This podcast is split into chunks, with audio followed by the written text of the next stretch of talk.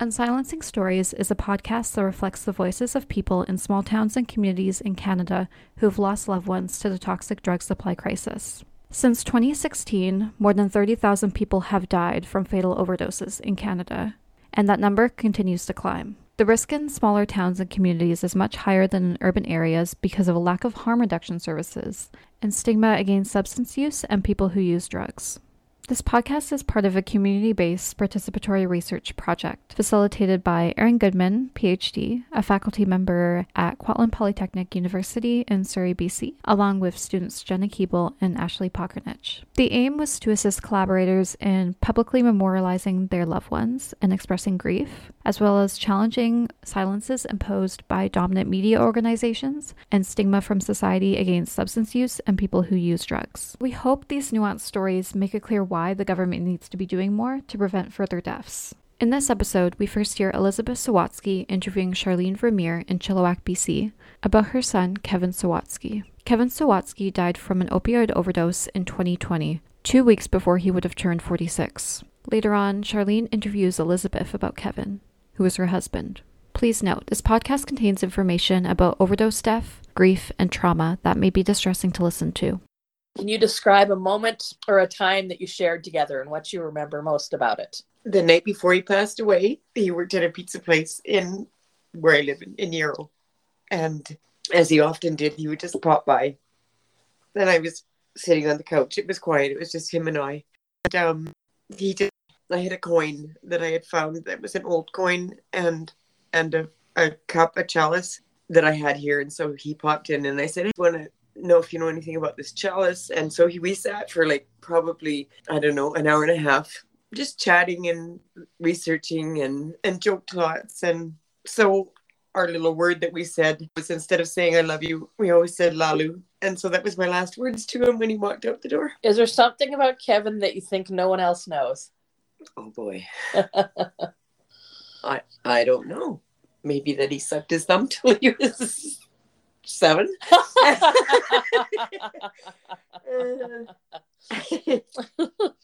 uh, he was pretty proud about that one. Were there any major changes that affected him in, in a big way in his life? I think moving to Vancouver changed him a lot. I don't think he used any drugs at all until he moved to Vancouver. Maybe smoked pot or a few times, whatever. Probably drank too much, but I think moving to Vancouver wasn't a good move for him. How do you think Kevin would want to be remembered? A fun loving, happy thunder in the room. he always had a great, great sense of humor. He loved everybody. He was well remembered by everybody. He had the biggest, deepest laugh ever, and he always had a joke. It didn't matter what. He always had a joke. He always faced everything with a joke. And he was a, was a good son, and he was a good husband dad. He just loved life. Loved once he got clean, he was a total different person again. Even though I was late for everything. and how will you honor his memory? I think the best way I can honor his memory is by trying to help others get out of this situation. which I'm kind of doing right now. People who are fighting addiction right now. So living with me. Tell me the funniest story about Kevin. Something ridiculous he did. When he was a young teen, would think of things that they could do to each other. There was about, I don't know, a group of seven or eight kids that always hung out here. And one of them, they could always get him going, like they could get him riled pretty quick. So one day I could hear this, him killing himself laughing, and you could hear him he, two doors down where he was at his friend's place. And he and the guys had ganged up on one of the, well, not really ganged up on one of the other guys, but decided that it was his day to be I don't know, made he could get pretty riled. Anyways, he took his bike and hung it in the neighbor's tree and then got the rest of everybody was just like roaring together and he did silly little things like that and it was fun. They took it down afterwards, but I think the whole neighborhood knew that one. We're now going to hear Charlene Vermeer interviewing Elizabeth Sawatzky about her husband Kevin Sawatzky, who died in 2020 at the age of 45 due to an opioid overdose. What is your name? So I'm Elizabeth Sawatzky, and I live in Chilliwack, BC. And you are what related to Kevin Ho? I'm married Kevin. He was also my best friend. We've been friends our entire lives.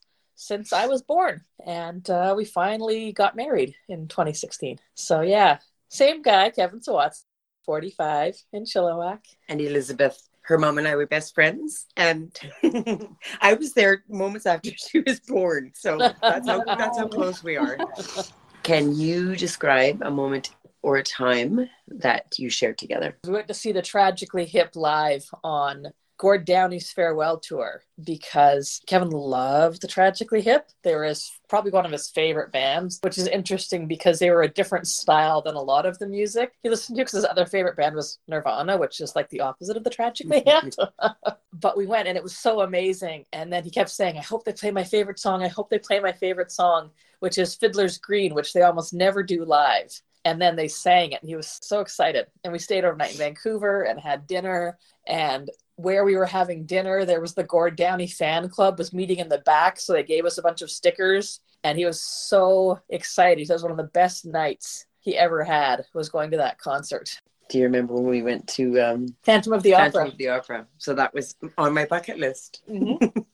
and on his bucket list. So we did that together too. Yep. The three of us. Are you comfortable with his, or can you talk about his death and how did he die? So Kevin is another victim of toxic drug supply. He was invited by a coworker. He used some recreational drugs that was not what he thought it was. And both of them used it. And by the time she used all the time, so she didn't die, but by the time she came around, she tried to revive him, but it was too late because she had been out for hours. And it was just bad drugs. It's not what he wanted and yeah it's it's it's why we need to fix this because then he'd be here Yes. It's a crazy world out there. If he was here today, what would you ask him? oh what would i ask him do you have a secret bank account with money in it I'd ask him why. I mean, I can think of reasons why. I mean, I feel I I knew him pretty well, and that I know he probably thought in all these years, everything I've done, I've never overdosed, or if I've overdosed, it's always been fixed. I've never been able, I've never killed myself with an overdose. And so I think he felt a little bit invulnerable to it, that he thought this is fine. And because I'm using with someone I know, I'm doing all the safe things. I'm using with someone else, I'm using with someone I know. The stuff they're getting hasn't killed them, but he forgot that when you haven't used drugs in so long, you have no tolerance anymore. So even if there's something else mixed in, even if his coworker didn't feel it, he did. Before bed, every night, we would either put on, we had our own little play, scratchy, scratchy playlist, or he would recite, there was a couple of poems he knew off by heart. And he would scratch my back or like draw a picture on my back or whatever as we were lying there before bed. I was going to text, reply back, scratchy, scratchy. and so that's what we always called it. And that was even our password for e transfer was scratchy. And the other person had to write scratchy because no one would ever figure out what it was. That was our secret code was scratchy, scratchy. And yeah, he'd come home from work and I'd wait, he'd wake me up so we could have scratchy, scratchy before um, I went back to sleep and he would stay up till two or three in the morning. That's what I miss most is because no one, there's no one else for scratchy, scratchy. I don't draw very good on your back either. yeah. You probably also don't know the entire Calvin and Hobbes poem, The Nauseous Nocturne. Nope. Day with him, what would you do? Just hang out, hang out and talk. We would talk and talk and talk for hours about anything and everything and, and all the things. And we would stay up all night and watch the stars because that was his favorite. Oh, yes, for sure. was watching the stars. We'd always sit. If I was awake when he'd come from work, I'd often go outside and meet him outside if it wasn't miserable out. And we would just sit in the car and watch the stars in the evening because he could watch the stars all night. And that would be just the perfect day with him, just hanging out. Because yeah, we wouldn't didn't need to do anything special to have a good time. We would just enjoyed each other's company. I mean, it wasn't always good, but it was it was always he told me one time that I was his best friend that he had. He made it a point in general he didn't like to associate with people say he had been in treatment with or whatever because he didn't want them to bring him down essentially. But so he told me one day, he's like, You're my best friend. And I said, Oh, cool.